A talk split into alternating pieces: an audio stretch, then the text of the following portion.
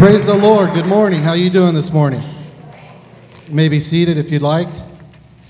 It's wonderful to see you all here at this very special Easter morning worship service. We've had a awesome weekend so far. If you were here, you had the opportunity to be here on Friday night or Saturday night, you know exactly what I'm talking about.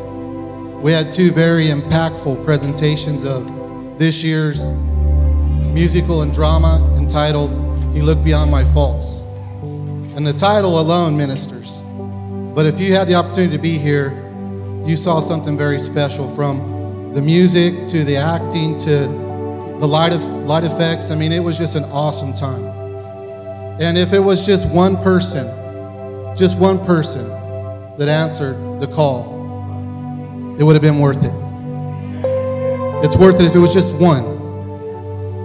But on Friday night alone, when I hope I'm not taking anything away from what Pastor wants to share this morning, but I'm out, I'm sorry, I'm coming in on fire today. I'm, I'm I love it. I, have been here. You guys ministered to me, and, and Friday night alone, when the invitation was given, more than 20 people responded.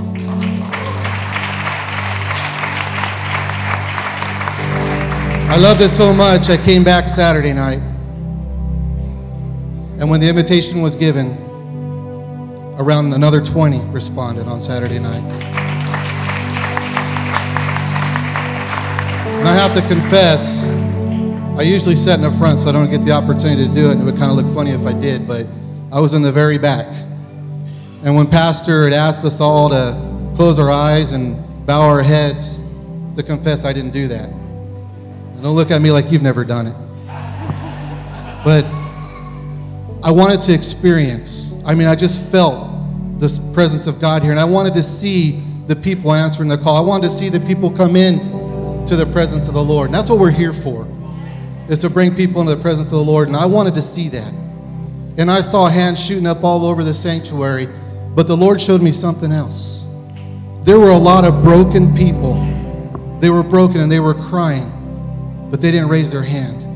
He showed me that those are the prodigals, the prodigal mother, the prodigal sons and daughters that are coming back home. So I truly believe it wasn't just over 40 people that made a decision for Christ the first time in their life. I believe that there were multitudes of people that recommitted themselves to the Lord this weekend. There's a harvest being brought in.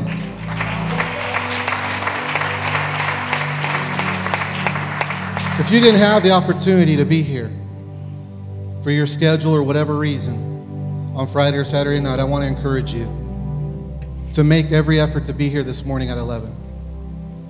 And not only that, make every effort to get your lost loved one here at 11. Because this presentation does such a good effort at getting the message of the cross and Jesus Christ to, to those that need it. It's a very powerful presentation. And today just could be the day that that person makes a decision that they're going to give their life to Christ.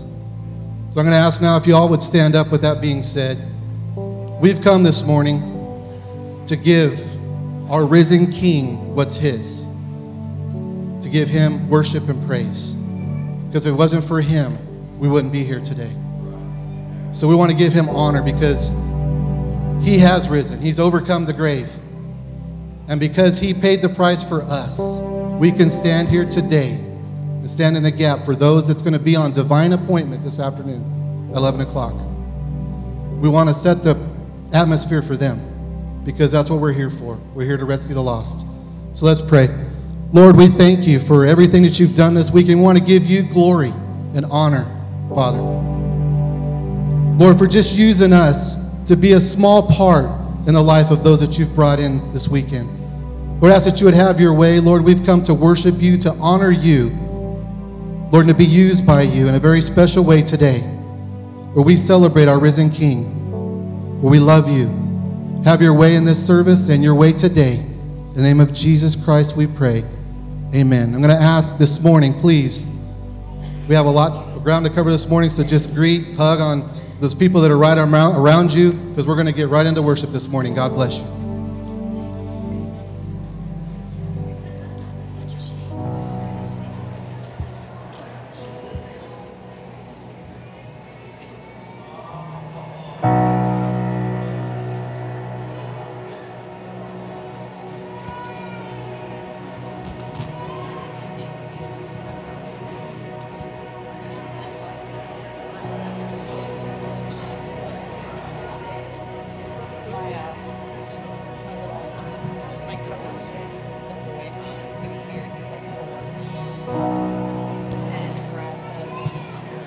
Can wash away my sin?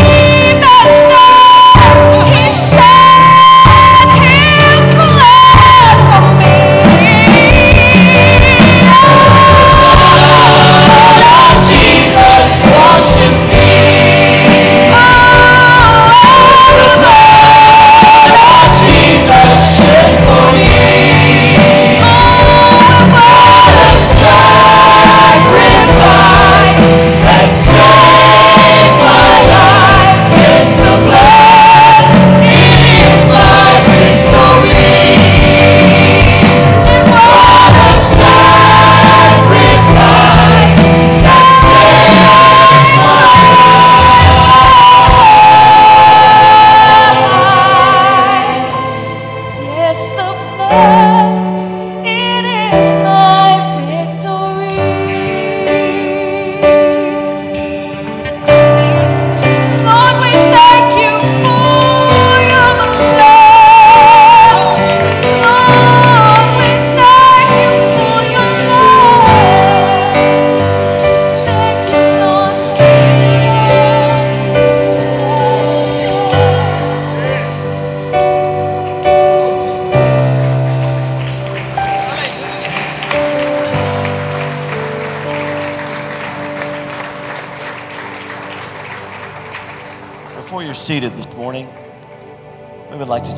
Few moments for special prayer. If you have a need today, you'd like to trust and have faith and to believe that God hears you, and that according to His precious word by faith, as we stand on His promises, He will perfect that work in your life. You may have come with trials, you may have come with tribulation, you may be coming today with sickness. Care of all of it? Amen. How many would you say, I have a special need, Pastor? An unspoken need all over the congregation. The Lord knows. This morning we want to pray. And as we pray, I want us to pray for the state of Israel. I want us to pray for Christians around the world that God will keep his hand on them. This is the job of those of us who believe to stay true to God's word, to his promises. He says, You're blessed when you seek the good of Israel. Amen. Let's go before him in prayer this morning. Father, as we come, we thank you for those lives that have been transformed over this weekend. Lord, we're believing that even in this hour, someone will come to know you as their Lord and their Savior. I pray that you will touch in this service and anoint every song, anoint the word, anoint our altar time. And Lord, we just pray that your design, your will, and purpose for this weekend will be accomplished without fail. And Lord, for every hand that is lifted up where there are circumstances and concerns, trials, troubles, Lord, we ask you to minister to those needs. You said to cast all our care on you because you love us, you care for us. We trust in you, Lord. We acknowledge that our help comes from you. So, Lord, we're believing by faith in the name of Jesus Christ for every need to be met. According to your riches and glory, touch your people today. Minister to each need. And Lord, we pray as a congregation for the state of Israel. We ask you to keep your hand upon the borders, on the families, the mothers and fathers, the sons and daughters of Israel. Lord, we seek their good and ask you to bless them, anoint and touch their leaders, and be with them, especially in this very detrimental hour in world history and politics. We ask it in the name of Jesus Christ. And Lord, we pray for our friends, our brothers, and our sisters around the world this morning. Perhaps those, God, that are in fear and hiding this morning as the sun would come up wherever they are, God, that they would go through another day of stress, wondering what this day will hold for them as Christians. We ask in the name of Jesus your protection. Lay over them, God, the banner of your love and glory. Let them sense and feel your presence and know the angels are set before them and behind them. We ask this in the mighty name of Jesus Christ as we stand united together as one family under the cross of Jesus Christ. We give you the honor today for this wonderful Easter morning. We thank you for the hope that we have in our hearts. We thank you for the truth of the resurrected Christ. In the mighty name of Jesus Christ, we pray. And everyone agreed and said, Amen. Amen. Turn to somebody, look at him, and say, You're looking mighty fine today. Now, some of you didn't mean it. You may be seated.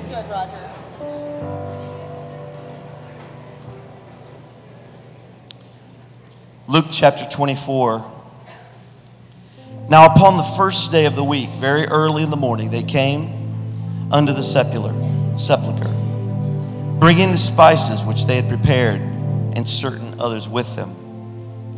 And they found the stone rolled away from the sepulchre. And they entered in and found not the body of the Lord Jesus. And it came to pass, as they were much perplexed thereabout, behold, two men stood by them in shining garments. And as they were afraid and bowed down their faces to the earth, they said unto them, Why seek ye the living among the dead?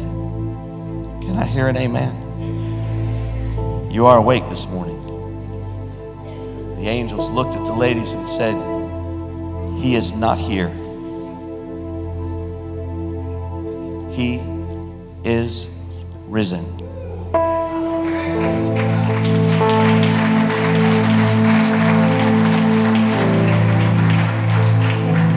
Greatest message this church has to this community, to every man and woman, boy and girl, is that Jesus Christ died. And on that cruel cross, he took the sins of the entire world.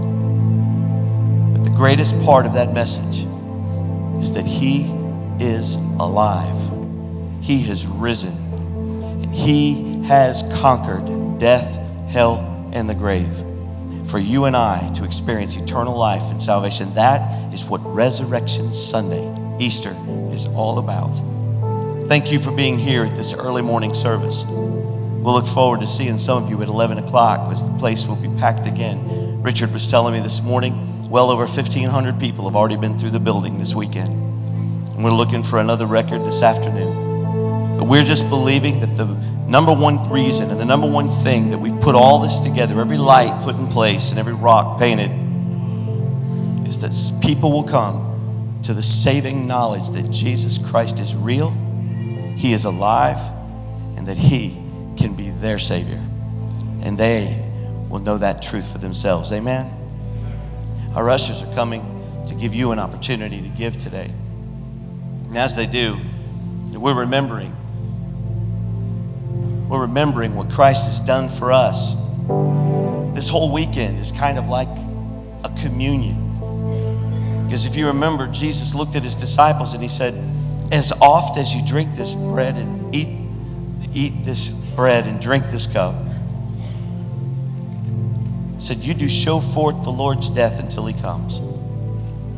Whenever we remember, whenever we memorialize and go back over the gospel message and we look at what Christ has done for us, it's a way of sweet communion with the Lord Himself. I want you today, as you give, to give not an offering. I want you to give if you've come prepared to do so. I want you to give as a memorial and as thanksgiving to what the Lord has done for you. How many of you would say, I am blessed this morning? Amen. I speak it alongside of you. And I know that He has all of me. And I want Him to use me and to use everything that I have. So as we give in our gifts today, let's give as a memorial to Him and what He's done. Father, we ask your blessings, your strength, and your grace to cover every heart and every life. Bless those who are ready and about to give, and God bless those who couldn't give today. I pray in the name of Jesus you will honor this gift as a memorial to what you've done for us. We give you the praise, we give you the honor, and we thank you, Lord, for it all. In the name of Jesus, amen.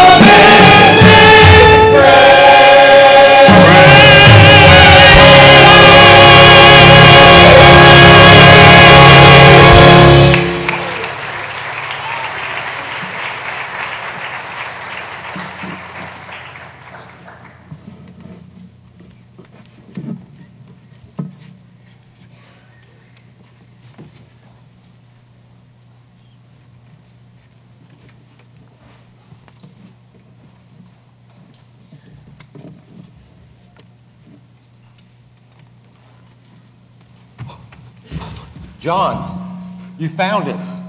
We've been hiding here since Jesus was arrested in the garden. Oh, the city is in chaos. Oh, I wasn't sure I could find you. As soon as Jesus died, there was an earthquake and the temple was destroyed.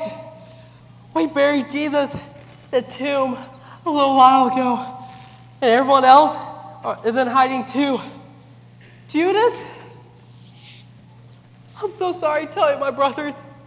He just couldn't handle the guilt from his betrayal, and he hanged himself outside of the city walls. How could Judas betray Jesus like that? Hey, I'm no better. I failed Jesus too. Now he's, he's dead and I, I can't ask for his forgiveness. I should have been there defending him. But no, I turned and ran just like everybody else. Denied the, denied the son that I even knew him. We all failed Jesus, Peter. He said that when the shepherd was struck, that the sheep of the flock would be scattered. We scattered. But you, John, you were with him to the very end. I ran too. But then I couldn't bear to leave him after the trial. His death, his death was a sight I will never forget. He was beaten so badly, covered in blood from head to toe, that he was unrecognizable. And as he struggled to breathe on the cross, he asked God to forgive all those who put him up there. So, Peter, don't be so upset. God loved you very much. Do you remember what he said?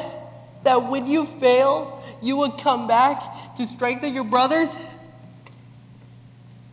You are here with us, and we need your leadership.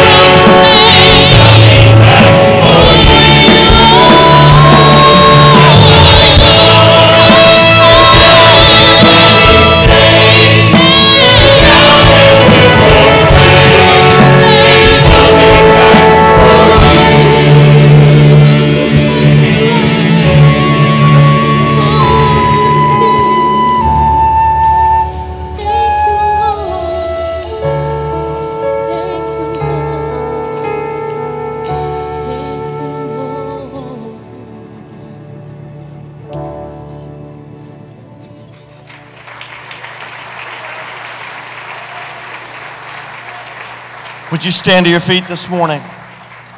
Now, I know it's early. It's nine o'clock, a little after nine o'clock in the morning. I know it's early for some folks, but let me ask you something. Do you have enough shout inside of you this morning to raise the roof, thankful for what the Lord has done for you? For what He's done for you. He saved you. How many of you are saved this morning? You're, you've been born again by the blood of Christ. We ought to come in here this morning ready to shout. I think we ought to come in here this morning realizing it's not about us. It's about what he did. We can get it. We ought to get up at the crack of dawn in order to praise him on Resurrection Sunday. I'm so glad that you're here. Hundreds and hundreds didn't decide to come to this service, but you did. So you're here and you mean business. So I want you to turn in your word, if you would, turn with me to 1 Corinthians chapter 1. I'm going to read verse 18 to 25. 1 Corinthians chapter 1 verses 18 through 25. There are many people in the world they don't understand what your worship is about. They don't understand why you get excited singing about the blood or singing about a cross. They don't understand what all the fuss is about and why there's so much in our hearts that, that celebrates celebrates the cross of Christ. 1 Corinthians chapter 1 verse 18 kind of talks a little bit about that. Listen to what it says. For the message of the cross is foolishness to those who are perishing. But to us who are being saved, it is the power of God. For it is written, I will destroy the wisdom of the wise and bring to nothing the wisdom and understanding of the prudent. Where is the wise?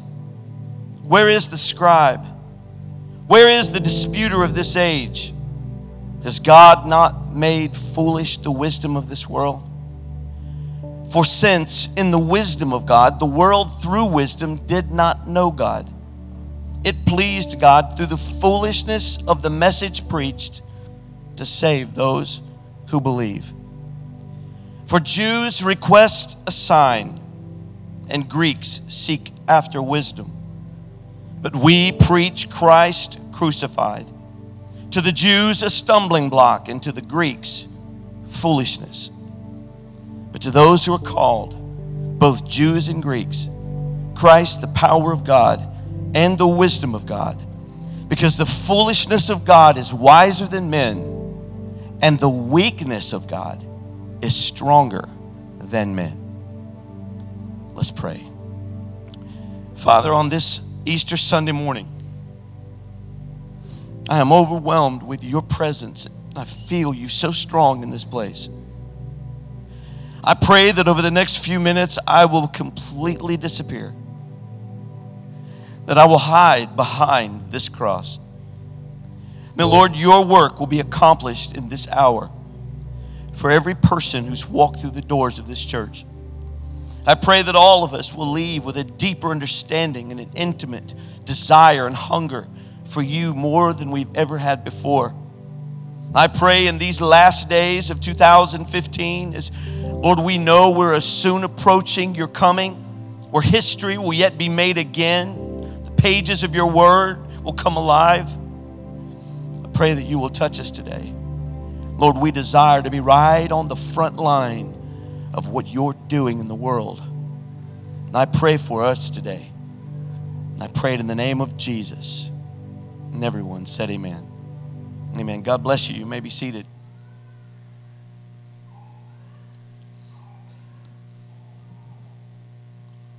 An old song says, On a hill Far away stood an old rugged cross, the emblem of suffering and shame. And I love that old cross where the dearest and best for a world of lost sinners was slain. So I'll cherish the old rugged cross till my trophies at last I laid down. I will cling to the old rugged cross and exchange it someday for a crown. The symbol of Christianity. You know, most every philosophy or religion that's been on the face of the earth and most organizations of any kind, they've all got something that symbolizes who they are. The Buddhists have what they know, what they call the lotus flower. Judaism has the Star of David. Islam carries a crescent moon. Even in this century, the communists had the hammer and the sickle. The Nazis had the swastika. In our present day, we know symbols in politics, with the Democrats being donkeys and the Republicans being elephants. The symbol of the Christian church, however, honestly, it doesn't really fit with what most of society would define as a positive symbol to represent what they believe and who they are. For several generations, Christianity didn't even have a symbol. There was no right symbol. There was greetings. There were, there were ways that they greeted one another. There were secret kind of things they did in order because of the persecution that they were under. They, they lived under constant persecution. They lived in the beginning, they weren't on the right side of the track, so to speak. So Christianity was something that, that you knew a brother or you knew a sister by certain signs. And one of the things that they would do, if you remember, they would first declare to one another, Jesus is Lord. They would speak that to one another. And they would also do things like make the sign of a fish. You've heard the ichthus, means Jesus Christ, the Son of God. In times of persecution, you could find in the catacombs of Rome, you would find that there were drawings on the walls where they would literally just draw Bible stories and they would put them all out on, on the walls there, and you can go and you can literally see them to this day. They drew pictures to represent their beliefs, their Christianity, their symbolism. It wasn't until the second century that someone came up with the cross. It was a Constantine's empire that there were mentions of the cross as being something significant. The cross, a pretty strange symbol, really, if you think about it. Talk to any marketing firm or any kind of marketing sales group or any kind of person that's in business, and, and they'll say to you that the cross would probably be the last symbol they would put down and try to use for Christianity. I mean, think about it for a minute. Do you know what the cross represented? We have kind of gotten away from truly sometimes, especially in modern day Christianity, we've gotten away from understanding exactly what it means. And on this Easter Sunday morning, it's probably not, to be honest, going to be preached in too many Easter services because we've moved away from those things that are offensive. We've moved away from the things that they tell us in the business world as they've connected themselves to the church. Church growth experts tell us that these are not the ways to build a modern day church. The cross meant crucifixion, it meant death. It was hated in the first century.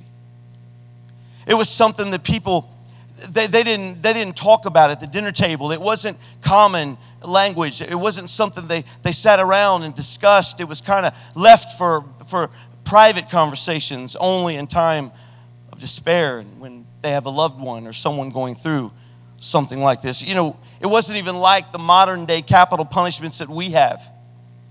Today, the, they're designed, whether it be the electric chair or, or it be, you know, they, they give you shots and they, they give you things that you know, try to ease the pain and they try to make death quick. The cross was designed to actually prolong your death, to prolong your agony. It was there to try to try to make you pay for what you had done. It was a guarantee of a slow death. It wasn't going to come easy or quickly. Many of them were left on the cross for days and days until there was nothing left of them.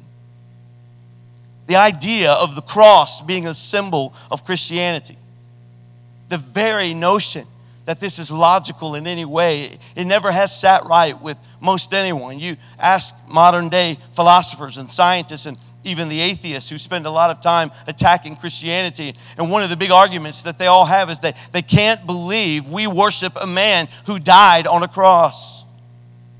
There was a German philosopher, his name was Nietzsche. He called Christianity a religion for weaklings. He mocked the idea of a God who could be crucified. But yet, this man who spent his life writing books and writing articles to try to tear down Christianity, to call it a mockery and to call it a shameful a disappearing of logic. This same man spent his whole life so absolutely just inundated with those thoughts, obsessed with them, that on his deathbed, all he could talk about was crucifixion, how he felt like he was being crucified. And he would ask for paper and he would write and he would write all kinds of things about Christianity on his deathbed. They called his writings, if you've ever found them, they called them the writings of a madman. He was diagnosed as having gone insane. But yet he was obsessed his whole life with the notion that we would follow a man who died on the cross, a God who died on the cross who could die on a cross. Years ago, Josh McDowell was in a symposium in a debate. He was going up against a Muslim uh, uh, apologetics guy. And this, this gentleman and he were going back and forth. And as they were going back and forth, finally the, the Muslim got, got irritated and he looked at him and he said, Christians are riding on the back of a crucified man. Josh McDowell smiled and looked over at him and said, you know what? You're right. We're riding on the back of a crucified man, and he's going to carry us all the way to heaven. We are. It's illogical. It doesn't make sense. It doesn't seem to be the, the, the, proper kind of symbol for what we believe and what we stand for. The cross is about a God who dies on the cross to, to save us, to to bring redemption to our lives, to touch us and to transform us and to renew us in our lives. That's why Christianity is so foreign to so many people around the world, and yet they can't get away from it. They can't get away from its message. They can't get away from the Spirit of God that literally works in the earth to bring this message constantly alive to them. You see, the cross to the world is a symbol of disgrace. But to those of us who've encountered Jesus, who've accepted him into our life, it's a symbol of saving grace. It's a symbol of our redemption. It's a symbol of the price that was paid for our sins. The cross is offensive. We read in verse 23 of that same chapter there, but we preach Christ crucified, a stumbling block to Jews and foolishness to Gentiles. They're making it clear. Paul, writing here, is making it so clear nobody gets it. Only those who've encountered Christ will get it. There are many people in the world that won't understand your faith, they don't understand your commitment, they don't understand why you're sold out to the message of the cross. They can't logically explain why you've went off such a deep end. Don't be such a fanatic. Don't be so caught up. But to those of us who know, we realize that He found us when we were lost. He found us when we were shipwrecked. He found us when our minds and our hearts were thinking and walking in one direction, and He turned and changed our walking in the right direction. He gave us a brand new set of clothes, as Bishop Holder preached last Sunday. He gave us a whole new outlook and gave us a brand new heart, transformed our minds. And so we understand what this cross means. The cross was torture and torment. It was something that represented a sacrifice. And the reason it was a stumbling block to the Jews, I mean, have you ever asked yourself that question? Why is it that God's chosen people on the earth did not accept the Messiah when he came? That's because in the world, all of us, we're constantly looking for someone to come along and save us. We're coming, we're looking for something to come along, a, a leader, a king, a president, somebody that will turn things around. We're always looking for a leader. The Jews were looking for a Messiah. They were looking for a Messiah, but their ideology of a Messiah was that he would be a king, that he would be a political leader, That's why they hailed him with palm branches and they laid down their coats whenever he came through Jerusalem on the triumphal entry. Boy, the crowd was calling his name. The crowds were thronging to be near him. They wanted Jesus because in that moment he represented a king. But within a few days, it shows how very fickle the world is, within just a few days, they completely turned their thinking. And now they were part of the crowds standing outside of Pilate's hall crying, Crucify him. He didn't look like a king, he didn't act like one. He couldn't be a God. He must be a fake. He must not be the one. To the Jews, the cross was a stumbling block. It stood in their way. They couldn't see past it. And to this day, they're still looking for a leader. They're still looking for a Messiah. Oh, I wish I could tell them how we felt the presence of the Lord in this place this morning. I wish they could just sit in His presence a few minutes. When she was singing about this blood, this blood, this blood that redeems us, this blood that sets us free, that He conquered the grave through that blood. That blood brought transformation to my life and to yours. I wish they could know that. But the cross stands in their way instead of standing there as a drawing card to, for them, it stands as a wall for them. He didn't come to be a political leader. He didn't come to bring a coup and to come against the Roman emperors, the oppressors. He, he wasn't coming on the scene to try to set up a new kingdom. He wasn't planning on moving into Caesar's palace. Jesus came with a whole different agenda his mission was to leave the Father and to come to this earth. His desire was to seek and to save that which was lost. All he cared about was the people. He didn't care about governments. He didn't care about thrones on earth. He already had one. He didn't care about the riches of this world, the wealth of this world. He didn't care about making this life something amazing. What he was wanting to do was secure for you and I eternal salvation in his heaven where we would know the beauties and the wonders of real majesty and we would know what a real king looks like. Because a real king doesn't order and govern and push people around. A real king, a real king like we have is one filled with love and compassion and he gave his life so that you and I could experience his kingdom. Oh, he was a king. He is a king. The Bible says he's King of kings and Lord of lords. He's the most famous individual, the most famous person that's ever walked the face of this earth. There is no other leaders. There are no other presidents. There are no celebrities from Hollywood that can match the person of Jesus Christ who walked this earth celebrity of celebrities, famous of famous. And yet, Stuart, this very morning, he spoke with me. He communed with me. I got up this morning and I, I talked to him. I know the most famous person who ever lived. And so do you. And don't you ever for a minute doubt that he's not a king. He's a king. He's a Lord. He's a Savior.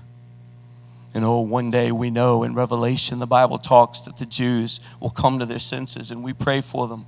We seek their good and we pray that God protects them. For there'll be a day when many of them will turn, and one of the greatest revivals that will ever hit this earth but I'm going to tell you, Jesus didn't come to be a political leader to conquer the Roman emperors. He came to bring a spiritual revolution and to overthrow someone much more dangerous than the Roman Empire. He came to thwart the very evil where it came from and originated from. He came to overthrow Satan's dominion and his power. He has come with a different agenda. So he wasn't interested when the devil tempted him. He wasn't interested in the kingdoms of this world. He wasn't interested in the fame that would come with it. He wasn't interested in testing and proving God. He, he already knew his mission, he already knew his agenda. That's why he told people when he would heal them, he would look at them and he would say, Whatever you do, tell no man what has happened to you. Why? Because he didn't care about all that. He wasn't looking for personal uh, pat on the back. He wasn't looking for there to be any kind of fame or his name to be up in lights. He was on a mission and he was on an agenda. And I love the fact that the Lord is never detoured from his mission. He's never looked left or to right, but he's kept his eyes on the prize for him. He tells us through the word of God that we're to keep our eyes on the prize and to keep pressing, forgetting those things that are behind. He practices what he preaches. I'm so thankful from the moment he hit Bethlehem all the way to the cross at Calvary where he said it is finished. He was working on an agenda and a mission. And guess what? You and I were that mission. We were the agenda of Calvary. We were the reason he went to the cross. And that beautiful story is why the cross is our symbol of faith. The world thinks it's crazy. I mean, think about it. I mean, it's the, an example of what this might look like would be let's say we, we hung a, a hangman's noose up in front of our church. I mean, it didn't make sense. That's why the Greeks, the Gentiles, they said, this doesn't make sense. It's ridiculous. I mean, we might as well put a, a guillotine out here in the middle of the floor and everyone decorate it with lights and put flowers around it. I mean, the world, the ancient world, thought this was ridiculous. A cross, crucifixion, death. They simply could not imagine a Messiah, a God, being crucified on that cross. But you and I know he was a Lord who was filled with compassion and love and willing to pay the price. The Bible says, for the wages of sin, the darkness of sin, the price of sin is death. But the gift of God is eternal life. The gift of God that comes to every one of us. But I said it last night and I'll say it this morning. Don't ever think that just because it's a gift, that it wasn't very expensive. For heaven bankrupt its throne as the Son of God Himself left their quarters. Have you ever wondered what it was like the morning, the afternoon, whenever it was that Jesus was bidding his farewell to heaven and he was going down to the mission on earth? Have you ever thought about that? I, I do. Wonder what kind of ceremony, wonder what kind of celebration, what, what kind of what kind of gathering was there? What kind of send off did he get? When he walked out of that heavenly corridor there to come to earth to become a man. We look at that and we scratch our heads and we say, He couldn't, He couldn't have come that way. But He did. He came for you and me. He came to touch our lives, and it was expensive. It's not free. It can't be treated so carelessly and callously. The modern philosophers of today, the church, church growth experts of today, they do their very best. I preached about this two Sundays ago at our church. They do their very best to tell us about how we're supposed to tone this down. We're supposed to water this down. We're supposed to take out of our hymn books and our praise and worships songs anything that has to do with the blood. Well, I thank thankful for Gary and the choir this morning. Several songs had nothing but the blood written all over it. Thankful that we do that this morning, but they try to tell us that we need to remove those things. Those are offensive. It's offensive. All we hear about is offensive, as if they can't even hear their own words. As if they have not been in the Word of God themselves and literally found those words coming off the page right in front of them. There is no grace without the cross. There is no redemption. There is no gospel. There is no heaven without the blood. There is no sacrifice if there isn't crucifixion. We've got to remember the awful price that was paid for us. And we got to remember that it wasn't just a man dying on a tree. It wasn't just a man being crucified by Pilate. It was a man who took on all the sins of the entire world. There on that cross, in the darkness of the sky and the earthquake around, the lightning and the thunder, there was a moment when God could not even look upon his own son. They knew this. They knew it was going to happen, but there's nothing like being in the moment. And in that moment, where God literally looked upon his son and he saw the, all the sins of the entire world, I might add, yours and mine. When he looked upon that sin, he could not look anymore. And in that moment, that's when that's when Jesus truly knew what sin does. Oh, we coddle it, we play with it, we keep it a secret and we hide it. We think we're going to be all right. We spend a lot of time patting each other on the back, talking about how it's okay. God's grace, God's grace. Can I just say something here and I might get in trouble? Because I love grace. Grace is amazing. The grace of God is a gift and it's a beautiful thing. But some folks abuse grace and make it a license to live any old way they want to. Grace, grace came to us through the cross. When God bestows grace upon you and I, He is looking through the cross. I am, I am given grace. I am given mercy because God sees this before He sees me. And when He sees this right here, when He sees the sacrifice of His Son, when he sees what's happened here, that's when I can get on my knee and I can bow and I can say, Lord, I repent of my sin. I ask you to forgive me and to cleanse me. And God, the God, the Father of heaven and creator of the whole universe, looks down on me and he says, You don't deserve that. You have turned your back. You have sinned and you have fallen short of the glory. He says, But I see something that reconciles you to me, and that's my son and this precious cross. When he sees this cross, he knows this was the price that was paid. This takes care of every penalty. This takes care of every wage that is necessary for the sins of the entire world. Oh, don't ever get tired of singing about the cross. Don't ever get tired of hearing a preacher preach about the cross. It's that old rugged cross that brings the salvation to our hearts. It's the rugged cross that'll change the life of that drug addict and that person that's lost in sin and adultery that, that stuff they can't get free from. There's no way to think it. The wisdom of the Gentiles didn't work.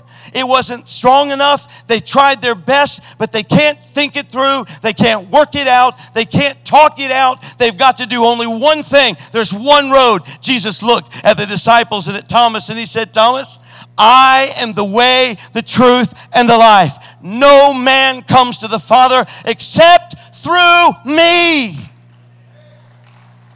through this old rugged cross. Don't ever get tired of hearing it. Don't ever get weary of hearing about the cross. It changes your whole life. It gives you a brand new set of clothes. It makes that takes that old heart and turns it. He takes it out. The Bible says a stony old heart and puts in a brand new heart. You're made a brand new creature in Christ Jesus. This is the power of the cross. And oh, that comes in a message of grace. Grace that once was lost but now is found. Grace that saves a wretch like me. The understanding of what it means, Ephesians chapter 4 and 22 says, that you put off concerning your former conduct and the old man which grows corrupt according to the deceitful lusts, and be renewed in the spirit and that you put on the new man, which was created according to God in true righteousness and holiness. Many of them will tell you, man, just get up and keep plugging, keep trying, just keep trucking, just keep doing your best, just keep on keeping on, and don't worry about nothing. Don't ever try to be anything. Man, we are to do what Paul said. Paul said, I die daily. I take this life and I crucify it every morning so that I will be found in his company when he comes. I'm not interested interested in somebody telling me I'm okay. I know better. I knew when I needed Christ. I knew at a young age when I stood there and I heard the preacher preaching and I knew I needed to get things right. I wasn't there wrestling with, well, I'm okay. Well, I can do this and I can do that. You know, in that very moment, all I could think about was that I want to give everything that I am. Take this old man and give me something new because I don't like where I've been. I want to go in a new direction. I want to turn my life around and it can't happen through more schooling, more education, a better job, a pretty wife, or all the things that this world would try to give me. What the only thing that ever made a difference in my heart and life was on the day, July 2nd, 1981, when I bowed at an altar and I said, Jesus, I need you. In that moment, man, everything changed. The lilies came up in my life and I found Easter was alive in me. That is what happens. No one puts a piece of unshrunk cloth, Matthew chapter 9, verse 16, on an old garment for the patch pulls away from the garment and the tear is made worse. Nor do they put new wine into old wineskins, or else the wineskins break, the wine is spilled, and the wineskins are ruined. But they put new wine into new wineskins, and both are preserved. When Jesus died on the cross, he turned around and he sent word all down through hell and heaven and said, From this moment forward, there is a brand new sheriff in town, and everything is going to fall under grace. The law could not accomplish in its sacrifices and in its blood, could not accomplish the perfect will of God. But on the cross that day, the Lamb of God, the ultimate sacrifice, the Lamb that was slain before the foundations of the world, when he said, It is finished. He gave us a brand new life.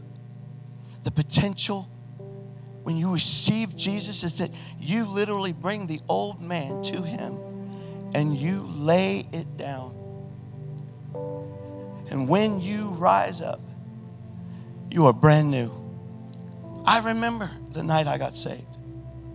I remember that I sat there and I wrestled for 10 minutes. I don't want to give this up. I, I don't want, well, I wonder if this is wrong. I, I don't want to give these friends up. I don't want to. I wrestled and I wrestled and I wrestled. And the whole time, the Holy Spirit was just touching my heart and doing a work inside me. I knew I needed something. I knew I needed changed. I knew I needed redemption. I knew I needed forgiveness. I knew I had failed in every way possible. I had, I had wore God out with my prayers, trying to live right in myself. I couldn't do it in myself. And here I am, face to face with true repentance. And at one point, I just remember I broke. It's like this fight about ripped the seat in front of me in two. I'm telling you, it's, it's a big decision. It's a big decision. But I remember I stood up, and the moment I stood up, it was like, seriously, you've seen the old shows where the devil's on one side and an angel's on the other. I sat there in this wrestling match. Civil war was going on. And I remember when I stood up, I felt an instant relief. And I began to walk. And as I took one step, and I took 20. And I got down to the front. By the time I got there, tears were streaming down my face. I looked at the preacher standing there, and he could tell I didn't say a word, but he said words I'll never forget. He said, My Lord, Son, the Holy Ghost is all over you. And all I said was, I know. I knelt down and I cried. And I repented. I said, Lord, I'm broke. There ain't nothing, there ain't nothing good in here. I've tried and tried and tried. I've worked at it, and God, I have failed every time. I failed my family. I've disgraced my family. I've embarrassed myself. I have lived this secret life. I, Lord, I'm hanging out with these folks on Friday, and my mom and daddy don't even have a clue. Lord, I'm done. I'm done. And I sensed his spirit as he took my repentance.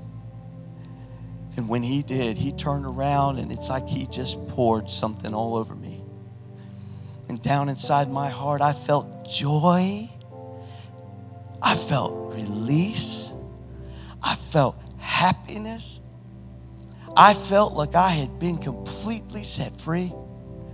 And I got up and I went back to my chair, sat there next to a friend, and all I could do was laugh. I sat there and just laughed the whole time. Pam was my friend. She looked over at me. She said, What are you laughing at? And I said, I cannot believe how hard and how much I argued and wrestled in this seat a few minutes ago. And now I feel light as a feather. And I feel like I ain't got a problem in the whole world. And I don't even want any of that other stuff I was trying to bargain for. He washes, cleanses, He makes us brand new. Changes us from the inside out. You don't have to live with sin. You no longer are underneath the weights of sin. You literally are given, you're given grace. Grace, unmerited favor, undeserved grace, strength. Strength. Every time you get up, every time you fall, you get right back up. It's grace that helps me to be able to stand up every time. The grace of God is the love of God poured out in blood through Calvary's cross. Amen. Would you stand with me this morning?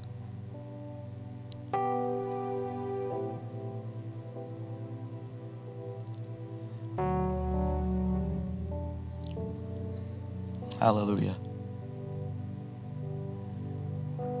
Jesus loves me. This I know. For the Bible, it tells me so. Little ones to him belong. They are weak, but he is strong. Yes, Jesus loves me. Yes, Jesus loves me. For the Bible tells me so on a hill far away stood an old rugged cross, the emblem of suffering and shame. How I love that old cross where the dearest and blessed for a world of lost sinners was slain. Sing it out if you know it. So I'll cherish the old rugged cross. Thank you, Lord. Till my trophies at last I lay down. Oh, I will cling to the old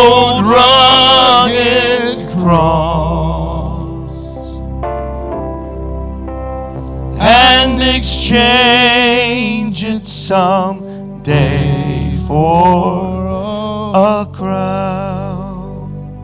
with every head bowed and every eye closed this morning, on this Easter Sunday morning in 2015, just prior to the coming of the Lord, I believe we're living in the last days. I believe the Lord is just at the door. I believe He's coming so very soon. And you've got to make a decision on what you're going to do with the cross of Calvary, the cross of Christ. You've got to make a decision. Christians are now being killed all over the world. 150 of them last week, several uh, over the last couple of months. Numbers are, are larger than we could count. People living in fear, hiding in caves, living all around this world in fear because they name the name of Christ. And here you stand today. Here you are today in church on Sunday morning, Easter. What decision have you made concerning Jesus Christ? If you were put to the test and if someone stood in front of you today, this morning, what could you say? I did a funeral just the other day. I knew the man was saved. I knew he'd accepted Christ into his life. And I looked at the congregation. I said, We have such comfort knowing that this gentleman stands in the presence of God this morning. We know he had made his reservation. We know that he accepted Christ. He followed Christ. He served the Lord. Brings comfort to this family this morning because they know where he is. He stands in the presence of the Lord. But I looked at the people and I said, What will they say about you? What will be the testimony over your life? What will be the legacy over your life? I'm not going to beg you. The Holy Spirit is either doing a work in you this morning or He's not.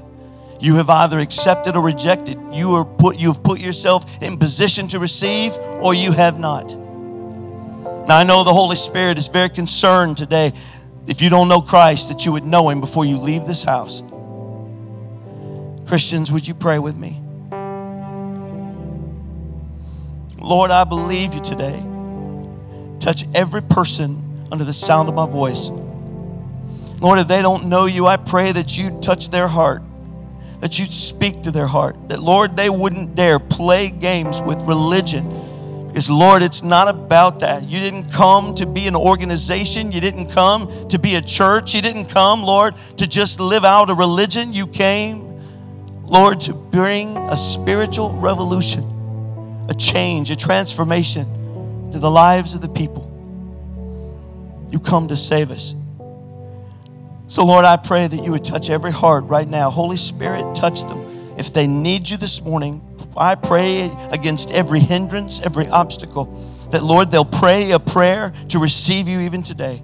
And there's no greater honor to Easter. It's no greater honor to your sacrifice and to the Calvary that we love and we sing about this morning than for them to give their life to you. So as you stand here today, just between you and us, you and me, I'm looking, and you and God. Who needs Jesus? We're going to pray a prayer. It isn't a magic formula, it's, it's just a prayer to help you. If it don't come from your heart, it's worthless and meaningless.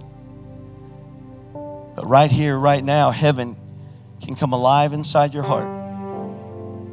I'm going to ask you if you're willing and you're ready to pray this prayer, young or old. If you need Jesus this morning, would you just slip your hand up right now and right back down? We're going to pray together. Amen. God bless you. Anyone else? God bless you. God bless you. I see you. Yes. Amen. Amen. Hands up all over the congregation. Is there anyone else at all? Don't leave here without Christ. God bless you. Christians are praying with me. It's the most important decision you'll ever make. The Holy Spirit working in your heart. Is He working in yours? I want to see you in heaven. God bless you, son. I want to see you in heaven. All right. You can look at me. We're going to pray a prayer. Gotcha. Amen. We're going to pray this prayer right here, right now. Making an altar right at your seat. It's just the beginning. We've got a discipleship booth right out here in the lobby. When we pray this prayer as you're leaving today, I'd like you to go by there. They're going to give you a Bible. Just shake your hand. Ain't going to make you pay anything or give anything. Just want to shake your hand and make a contact with you and give you a free Bible. Then we want to help you. We've got classes and small groups where we can get you locked in and help you to grow. The Bible says in Ephesians that we be rooted and grounded in the love of God. We want to help you. But we're going to pray a prayer right now. This prayer prayed from your heart with your mouth, confession and belief. The Bible says you'll be a brand new born again Christian. So I'm believing right now, all the hands that were lifted, let's get ready. And church, will you help us? Let's pray together. Dear Jesus, come into my heart. Forgive me of my sins. I accept you into my life. I declare you're Lord. You're the Son of God. You died on the cross for me. You rose from the dead. You purchased my salvation. I need you to be my Savior. I believe it in my heart. I confess you with my mouth. So, according to your precious word, with sins forgiven, I'm saved. I'm born again. In Jesus' name, amen. Amen. Amen. Would you help me to celebrate for those?